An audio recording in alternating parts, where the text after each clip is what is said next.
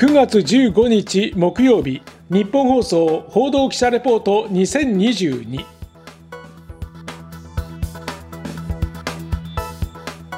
日本放送の畑中秀也です。日本放送報道記者レポート2022このプログラムは日本放送の報道記者が政治、経済、事件、災害からこだわりのテーマまで日々取材し足で稼いだ現場の生きた情報をお伝えしていきます。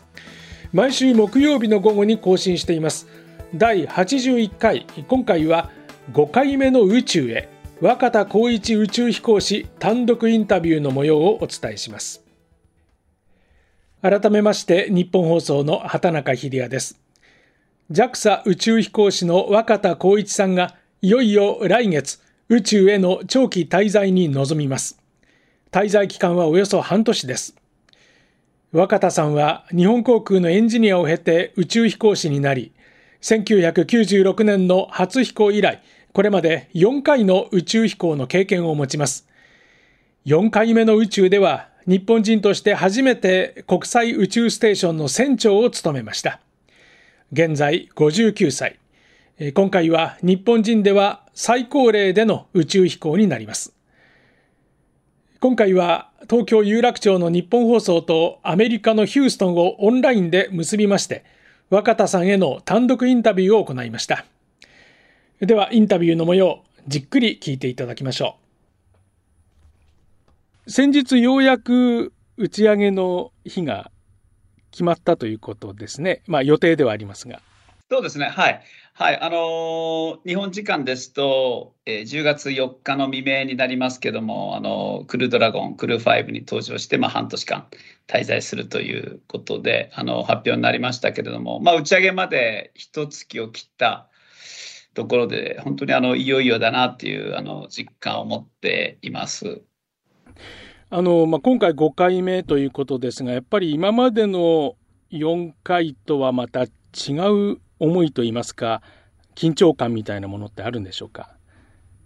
そうですね、まあ、5回目ということで、これは米国とロシアの宇宙飛行士以外ではあの初めてのケースになるという、あの貴重な飛行機会を私の方に与えていただいたことに感謝してますけども、やっぱりベテランの宇宙飛行士として、あの仲間、特にそのルーキーの宇宙飛行士の皆さんを支える、そしてそのチーム全体でそのミッションを成功させて、成果を創出していくと。その成果の創出を最大化させるということが、まあ、私の役割だなというふうに認識しています。やっぱり打ち上げの時というのは、毎回緊張というか、そうですね、やはりあの乗り込んだ後いよいよこの時が来たと訓練をしてきて、その自分があの力を発揮する時が来たという、あのやはりなんていうんですかね、ワクワク感というか、あのミッションに臨む喜びみたいなもの、それとやはりあの失敗が許されないという、あのまあ、私にとっての一番の恐怖というのは、事故の恐怖ではなくて、自分が犯す可能性がある失敗に対する恐怖だと思いますけども、そういう意味では、あの緊張感っていうのは毎回あるのかなと思います。すっかりベテランの風格を感じる若田さんです。で今回宇宙に向かうのは若田さんのほかは初飛行の宇宙飛行士、まあ、そういったこともこのような責任感ある発言につながっているようです。まあ、ただそんなベテランの若田さんでもまあ、不思議な巡り合わせといいますか、船外活動の経験はないんだそうです。まあそのあたりも聞いてみました。今回5回目の宇宙ということなんですけれども、実は若田さん、船外活動というのはまだご経験がない？そうなんですね、はい。実はこれまでのフライトの時もあの船外活動の訓練と資格はあの持って宇宙に行って実際に私が宇宙で使う宇宙服とか宇宙の手袋とかは全部軌道上にあったんですけどもあのたまたまあの計画された船外活動っていうのがなかったっていうことがあったりあの船外活動服のトラブルみたいなものがあってあのこれまでの飛行では残念ながらあの機会がありませんでしたので、まあ、今回は同様に訓練はあの進めてきてあの認定を受けてますので実施されればぜひ船外活動はしたいなというふうに思ってます。新しい新型の太陽電池パネルを宇宙ステーションに取り付けるという、これはあの船外活動でえー、その太陽電池パネルの基部構造だとか、太陽電池パネル自体を取り付けるような作業が数回実施される可能性があるんですね。で、まだ確定はしてませんけども、そういった作業が実際にあの実施されることになれば、その中で船外活動する機会はあるのかなというふうに思ってるので、期待してますし、実際にもうこれまで通算ではもう100回以上、あの6時間にわたる船外活動のあのプールでの訓練、あのしてきてますし、実際にこの太陽電池パネルを取り付ける作業も含めて、あのいろんなトラブル、機器の故障があったとしても、それを直すための船外活動も徹底的にこれまで行ってきてますので、まあ、いかなる作業を担当することになっても、確実に船外活動を実施できるんじゃないかなというふうに思ってます。満を持してというお気持ちでしょうか？そうですね、まああのはい、これまで機会がなかったっていうのと、まあ、やはり私もあの前回のフライトの後にも申し上げましたけど、あの生涯現役であの有人宇宙活動を支えたいなというふうに思ってますので、そういった意味でもあの月、火星探査に向けて船外活動っていうのはまあ根幹となる重要な技術だというふうに認識してますので、まあ、今回あの、そういった経験をさせていただきたいなというふうにあの思ってますので、準備は確実に進めていきたいなというふうに思います。若田さん、船外活動への意欲、十分なようです。さて、若田さんの長期滞在を控える中で、宇宙開発の分野では、月火星探査への本格的な第一歩を踏み出そうとしています。それがアメリカ主導のアルテミス計画です。SLS と呼ばれるロケットに搭載されるオライオンという宇宙船で、まずは無人で月の周辺を回ります。そして2024年に人間宇宙飛行士4人を乗せて月を周回し、2025年にはいよいよ人類が月面着陸と、まあ、こういうシナリオです。ただ、第1弾となる無人飛行は技術的な事情で2回延期されております。打ち上げは早くとも今月の下旬とみられます。いよいよアルテミス計画が本格的に始動すると、打ち上げの延期が続いて、えちょっと今、生みの苦しみという感じもしますけれども、若田さんご自身、期待するところを教えてください。アルテミス計画で、その中でそのゲートウェイ、えー、計画の方には、あの日本もあの重要なパートナーとしてあの参加することになっています。今、国際宇宙ステーションで地球低軌道でさまざ、まなあの技術蓄積を日本はしてきたわけですね。その ISS を通じて獲得してきた技術、そしてその人材、これをあのきちんと有効に活用して使って、次の有人宇宙活動のま拠点である月面、そういったところでもあの日本の技術、日本の人材が世界で主体的なあの形で貢献することで、プレゼンスを発揮できるのかなというふうに思いますので、本当に重要なあの飛躍の時代、時を迎えているのかなと思いますので、今回、そのアルテミス1号機、まあ、試験機ですけれども、その打ち上げ、注目して見守りたいなというふうに思いますし、あの海の苦しみと畑中さんおっしゃられましたけど、やはり新しいものを作って打ち上げるとき、特にその試験機っていうのは、さまざまなトラブルがあの起こりがちなんで、まさにそのために試験飛行というのは計画されてますので、経験を積んでですね、あのミッションの成功に導いてほしいなというふうに思っています。飛躍の時代に向けて、若田さんが向かう国際宇宙ステーションでも月面探査につながる実験が行われます。国際宇宙ステーションでもこの月面あるいは火星探査に向けてこの意義ある実験というのが予定されているというふうに伺っております。改めてどういう実験が行われるか教えてください。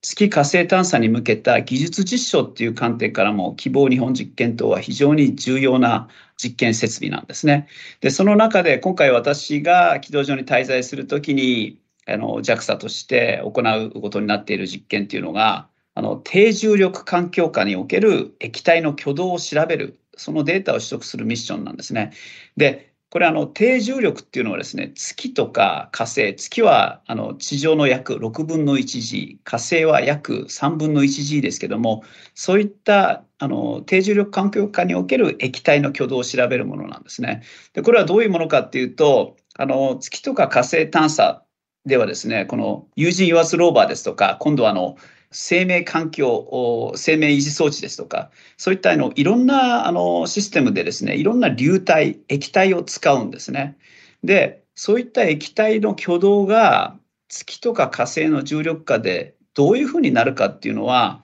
非常に重要なデータで、その挙動をあのきちんとデータを取ることによって、月や火星で使う機器の設計にフィードバックして、で、最適な設計をするというのが目的なんですね。で、具体的に言うと、例えばあの有人油圧ローバーではですね、このあの走行系の機器のギアボックス、ここにあの潤滑オイルが使われるんですけども、その潤滑オイルの挙動が月の重力ではどうなるかとか、今度あの燃料電池という、これは水素と酸素からあの電電力を発生させるものですけども、そこから発生する水と空気をこう分離させるシステム、気液分離のシステムがありますけども、その設計にも希望での実験の結果っていうのがフィードバックされるので、そういったあの月火星のシステム設計に向けて、あの重要なデータを取得できる機会だというふうに思っています。あの思い出すのが若田さんはかつてあの JAL のエンジニアでいらっしゃったわけですよね。機械と潤滑油というものにはすごくこう接していらっしゃったという意味で、まあ、個人的にもやはり興味ひとしおという感じがするんでしょうか？そうですね。あの特にあの友人油圧ローバーの走行系のギアボックスって、まあ、私あの航空機のあの整備も担当しましたし自分でもやはり車とか特に 学生の頃はオートバイ自分で整備してましたのでいろんな意味でその油とはあの縁が深いんですけれども将来日本製の友人油圧ローバーがあの月面で活躍するときにやっぱり日本のあの乗り物っていうのは非常に信頼性の高いものですのでこういったあの詳細なデータをきちんと取っておくっていうことが、実は月とか火星でもやっぱり日本の乗り物、ローバーっていうのがきちんと動くんだと、そういったものを確実に実現するために重要なんじゃないかなというふうに思います。いわば油が乗り切った状態の若田さん。将来月の表面に立つ余圧ローバー、月面探査車を無事に動かすためのデータ収集を担うというわけです。日本の実験と希望にある装置では、これからも様々なアイデアが期待されます。一方、足元で気になるのは、国際宇宙ステーションにおける国際協力体制です。地球上ではご存知の通り、ロシアによるウクライナ侵攻が宇宙開発の分野でも影を落としています。宇宙飛行士の立場として若田さんはどう考えているんでしょうか？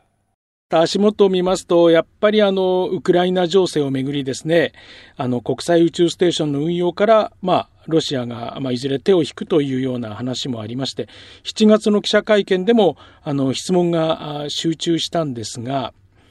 改めて、この国際社会と、この宇宙の平和っていうのは、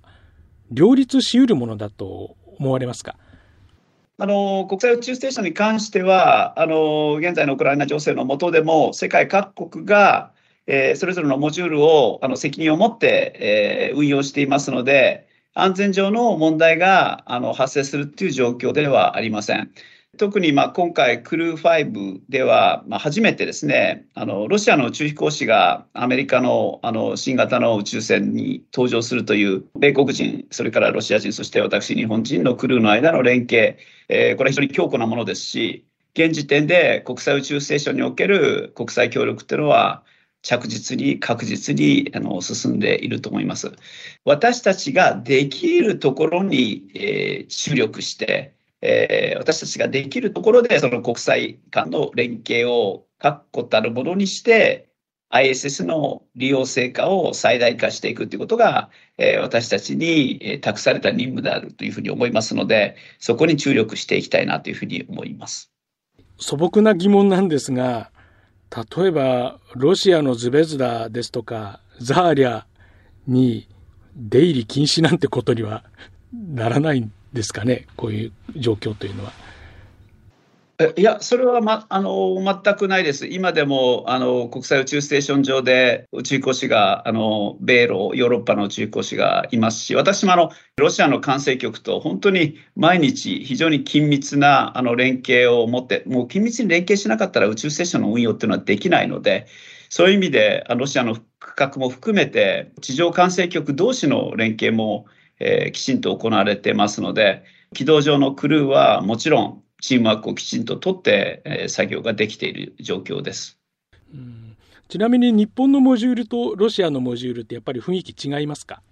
あのこれは世界各国のモジュールそれぞれ独特なあの印象があります。当然大きさですとか中で使われているモジュールのあの内装の色ですとか照明の明るさみたいなものとかあのいろいろ違いますけども日本のモジュールっていうのは実は一番大きくて非常に綺麗なあの印象ですね。で、ロシアのモジュール、最も古いモジュールの中の一つですけれども、あの生活感が漂っているような、居住棟であれば食卓があったり、トイレがあったり、寝室があったり、そして地球観測をする窓があったりといった形で、あの、こじんまりとあの生活感が出るような、あの、えー、印象があって、やっぱりそれぞれの国のモジュールで、あの、印象は違うなというふうに思います。それぞれに居心地がまたいいんでしょうね。やっぱり同じものがあるっていうのよりも、やはりそれぞれの、えー、オンリーワンという形で、いろんなあの特徴があるもの、それが集まって一つの巨大な宇宙ステーションというシステムを構成してますので、その独自性があるっていうのはとても大切だというふうに思います。えー、ではお時間も迫ってまいりましたので、改めてなんですが、今回の宇宙飛行でご自身の役割についてお話しいただけますか？5回目の飛行っていうのは、その米ロ以外では初めてのケースになるっていうことがありますので、そのベテランの経験者として、ルーキーの宇宙飛行士たちを支えて、国際宇宙ステーションの利用成果を最大化させる。これが私のあの役割だというふうに認識しています。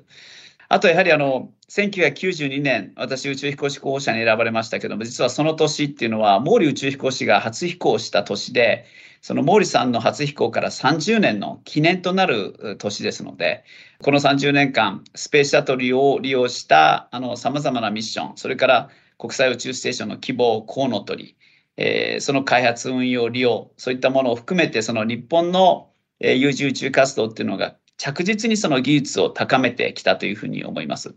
で、あの、これからは地球低軌道の民間利用の拡大とか、月火星といった国際宇宙探査に向けた技術獲得というのが非常に重要になってきますので、希望の強みを駆使して、そういった分野でも、えー、利用成果を出していきたいなというふうに思っています。そういったところが、あの、私の任務じゃないかなというふうに思っています。ありがとうございます。えー、成功をお祈りしておりますので、ありがとうございました。また、あの、軌道上とかでもお話しする機会があるんじゃないかなと思いますので、楽しみにしています。毛利守さん初飛行から30年。バブル崩壊後の日本は失われた30年と言われますけれども、この宇宙開発の分野においては、培われた30年ではなかったかと思います。小惑星探査機はやぶさ2の快挙も記憶に新しいですね。若田さんの話を聞いておりますと、日本という国を背負いながら、これまで力を培ってきたしっかりとした芯を感じます。将来の自らの月面着陸にも意欲を示していました。今回、ポッドキャストで配信した内容は、日本放送のオフィシャルホームページでも連載しています。報道部畑中デスクの独り言でも紹介していますぜひこちらもチェックしてください日本放送報道記者レポート2022来週も私畑中がお伝えします。今回のインタビューでも少し触れました。月面火星探査への第一歩アルテミス計画について少し詳しくお伝えしていきます。